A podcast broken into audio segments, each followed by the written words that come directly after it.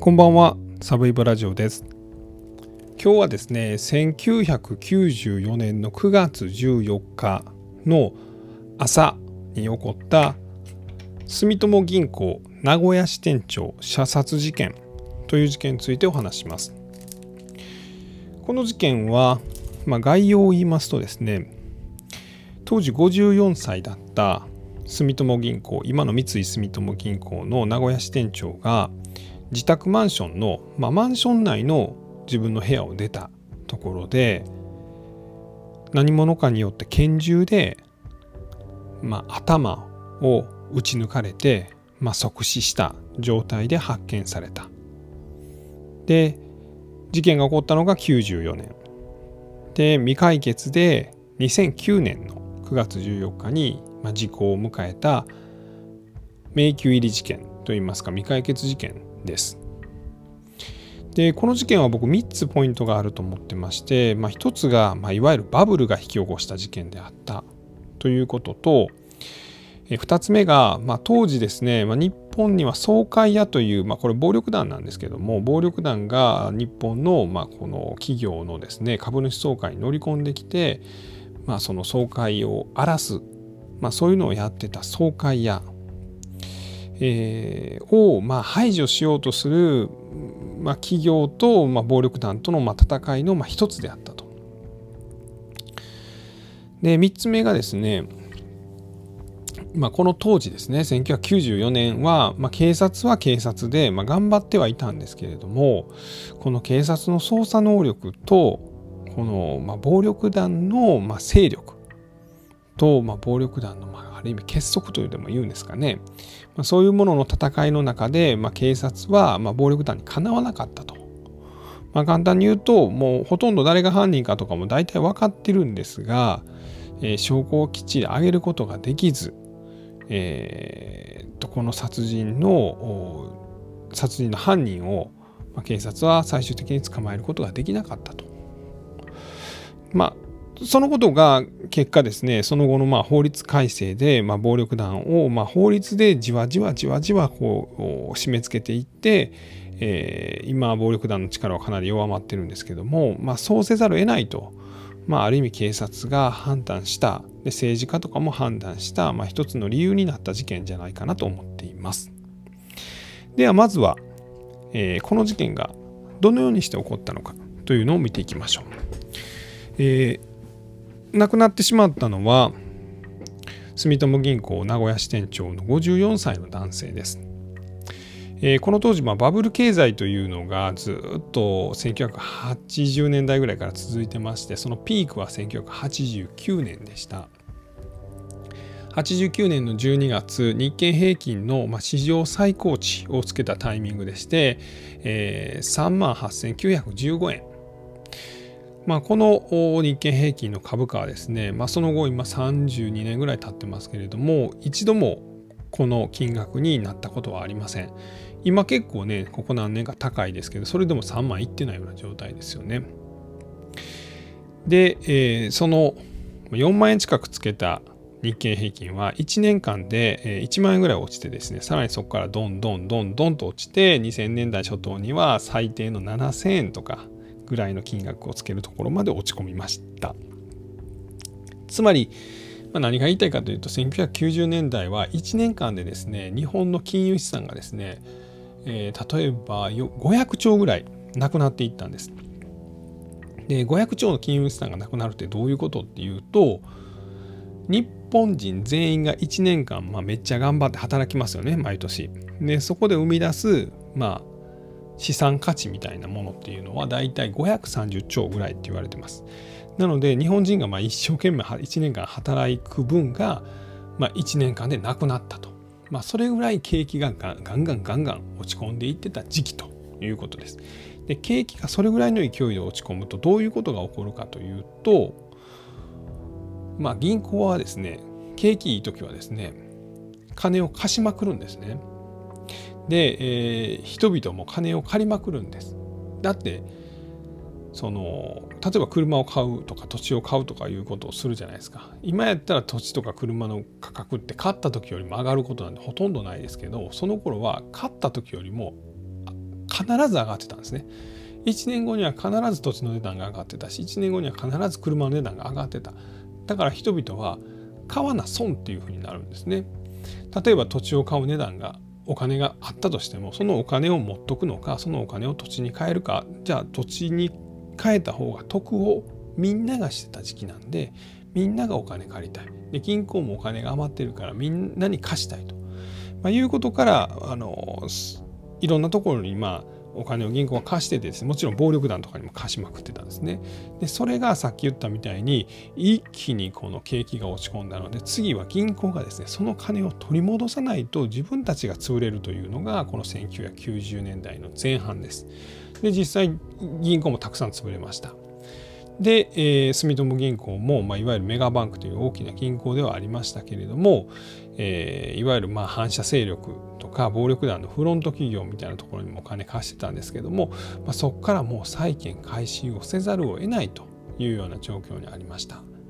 でこの支店長は債権回収のプロと言われるような人で、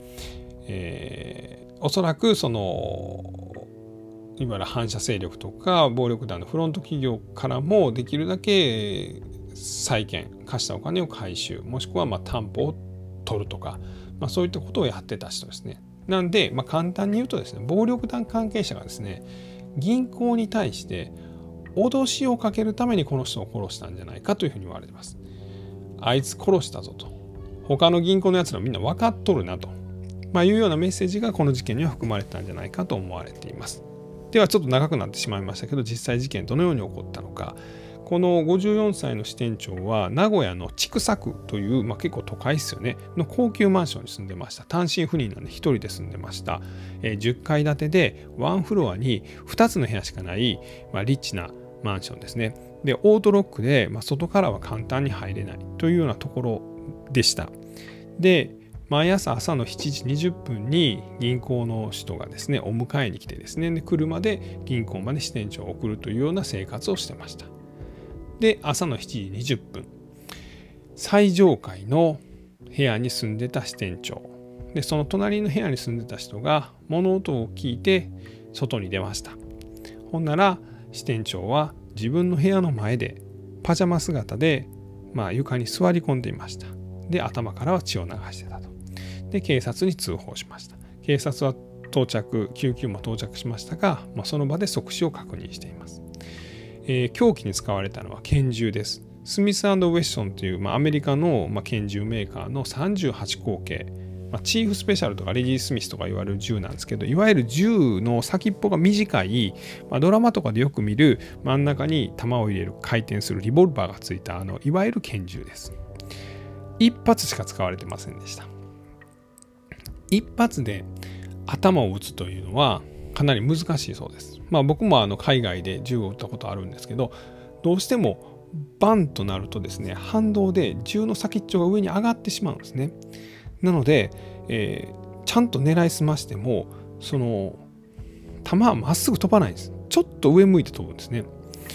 なので、えーと、この人の顔とかを狙うとですね、えー、もう本当に至近距離この重心が顔とか頭にくっつくぐらいの距離から撃つんやったら撃てるんですけれども離れた距離からはなかなか撃てない。それはなかなか当たらない。というのは警察関係者も、えー、銃を使ったことのある暴力関係者もそういうことを言ってます。あ暴力団関係者か。でもこの犯人はですね2メーターの距離から、まあ、この支店長の顔を撃ってしかもその弾道はまっすぐやったと。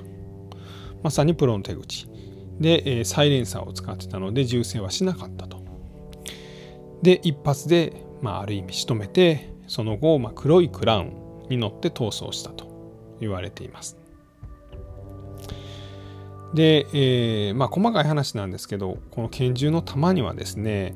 あのちょっとその丸いくぼみのつける加工がされていましたこれは何かというと拳銃の弾は回転しながら高速で、ま直進していくわけなんですけどもなのでこの拳銃弾の側面にですねこのちょっとくぼみとかをつけるとですね回転した時にこう弾が体に入った時にですねこの肉を切り裂いていくのが大きくなるんですねこの銃弾の横に模様をつけると。なので、まあ、いわゆる殺傷能力を高める加工がなされてた。これもまあプロが使う銃弾であったと、まあ、いうようなことが言われてます。で、え、警察ですね。もうあの、この15年間の捜査で延べ15万人の捜査員を導入してですね、えー、とクラウンもこれ逃げた黒のクラウンを探すためにですね4万台近くクラウンをチェックしたりとかですね暴力団関係者60人から70人を逮捕して尋問したりとかそんなこともしてましたが、えー、結果、まあ、逮捕には至らずなんですが、えー、事件が起こった3ヶ月後にですね、まあ、今度は暴力団関係者の方からちょっとこの事件に関してちょっと仕掛けてきました。えー、ある男はですね住友銀行の大阪支店かなに拳銃を持ってやってきます。でこの拳銃は前に名古屋の支店長を殺した拳銃だと、まあ、いうようなことを言うんですね。で持ってきたのはですね、え、近藤忠夫という、まあ、男でですね、まあ、これも暴力団関係者なんですけども、え、あの事件は俺がやったと警察に言います。で実際警察はですねあこいつなんかなと思う一方もしかしたら暴力団関係者が、まあ、いわゆるこう身代わりで出頭させてきた男なのかもしれないと、まあ、いうようなことを思うんですがこの近藤自身がですね証言を俺がやったとかいや俺は殺しまではやらないとか実行犯は他にいたんじゃねえかとかなんか証言をコロコロコロコロまるで捜査をか乱するように変えていくんですね。でまあこういったこともあって、えー、その後警察はまあえできるだけこのメンツをかけて捜査をしてですねこの近藤以外にもこの近藤に拳銃を渡した、まあ、無所仲間。でその無所仲間に拳銃を渡した山口系の組長。で、えー、それ以外にもいわゆる暴力団同士の抗争事件で相手の頭を一発で撃ち抜いて殺した男とかにまあ話を聞いてなんとか口を割らそうと尋問するんですが、まあ、結果として、まあ、誰一人落とせなかったということでこの事件は、まあ、迷宮入りしてしまったと、まあ、いうふうに言われています。で先ほど、えー、言ったポイントのうちの2つ目ですね、まあ、総会屋というところで言いますと、まあ、実はこの事件が起こったのは1994年です。でこの前後にはですね実は暴力団関係者によって、えー、他に企業の人たちが2人亡くなっています。でお一人はですねえー、っと1993年かな？に阪和銀行の副頭取が、えーまあ、和歌山の自宅近くで、えー、殺されています。この時も拳銃で3発ぐらい至近距離から撃たれて即死ということです。でこの方も、まあ、いわゆるその暴力団のフロント企業とかからにお金を貸しててですね、まあ、そういうところのいざこざみたいなことで殺されたんじゃないかと。俺らから金取り返そうとすんのやったらこうなるぞと、まあ、いう暴力団のメッセージですね。でそれ以外にも、えっ、と93年には富士フイルムの専務が自宅近くでですね、えー、刺し殺されています。でこの専務はですねもともと総務部長をしていましたで総務部長って何かっていうと、えー、この総会屋の、まあ、暴力団の窓口になる部署なんですねで当時、まあ、この総会屋っていうのは、えー、何かというと,、えーと、今でも僕たちはですね日本の企業の株を買うとある一定数の株を買うと株主総会に行くことができるんですね、えー、安い株やったら、まあ、10万ぐらいでいけるし、まあ、高い株でも100万ぐらい金積んだら、まあ、この株主総会に行けるんです。で暴力団も僕らと同じようにこの株を買ったら株主総会に昔は行けたんですね。で株主総会に行ってですね暴れるんですね。で暴れられたら大変なんで企業の、まあ、総務部の担当の人は事前にこの暴力団関係者にま会ってですね、まあ、一つよろしくお願いします今年はみたいなお願いをして時にはお金を渡してたんです。でこれによって暴力団も分かった分かったよしよし逆にお前らがあいつ押さえておいてくれっていう株株主おったら俺らに任しとけよみたいな。この企業と暴力団の総会屋はですね持ちつ持たれつの関係を長いこと続けてました。これが1982年にですね改正商法というのができて総会屋にお金渡すのダメですよっていうふうになります。でしかしですねまあ、暴力団が「お前今まで渡してたのに渡せへん。どういうことやねん。分かってるやろな」って言われて企業は逆らえなかったんで1990年代前半にもその他総会屋と企業の関係は続いていました。で、例えばこの富士フィルムの専務が、まあ殺されたこの専務はですねこのもともと総務部長でして、えー、すみませんもうこれから取引できませんということで、まあ、総会屋を企業からまあ締め出したんですね総会から。でそれで恨まれて、まあ、殺されてしまったんじゃないかと言われています。で、えー、この住友銀行の事件もそうですし、阪和銀行の事件もそうですし、この富士フイルムの事件もそうですし、まあ、この暴力団と企業が決別をしようと。で、国も法律で決別しなさいと、まあ、言っておきながらですね、別にこの殺された人たちが悪いわけはないんですよね。じゃあそれまで企業と付き合ってた、うん、暴力団付き合ってたのは企業自体が付き合ってたわけで、この人はたまたまそのタイミングで担当者になっただけなんですけども、えー、暴力団をまあこう企業から締め出すタイミングでまあ犠牲になった人たちがまあいらっしゃったと、まあ、いうような事件じゃないかなと個人的には思っております。えー、実際ですねその当時その総務部とかをやってた人はですねほんまに毎日のようにお前を殺すとか目玉を潰すとか家族分かってるやろなとか、まあ、そういう脅しの電話かかってきて生きた心地がしなかったとまあ、いうようなことも言われています。えー、少しちょっと長くなってしまいましたが、えー、今日は1994年の9月に起こった住友銀行名古屋支店長射殺事件についてお話をさせていただきました。最後まで聞いていただきまして本当にありがとうございます。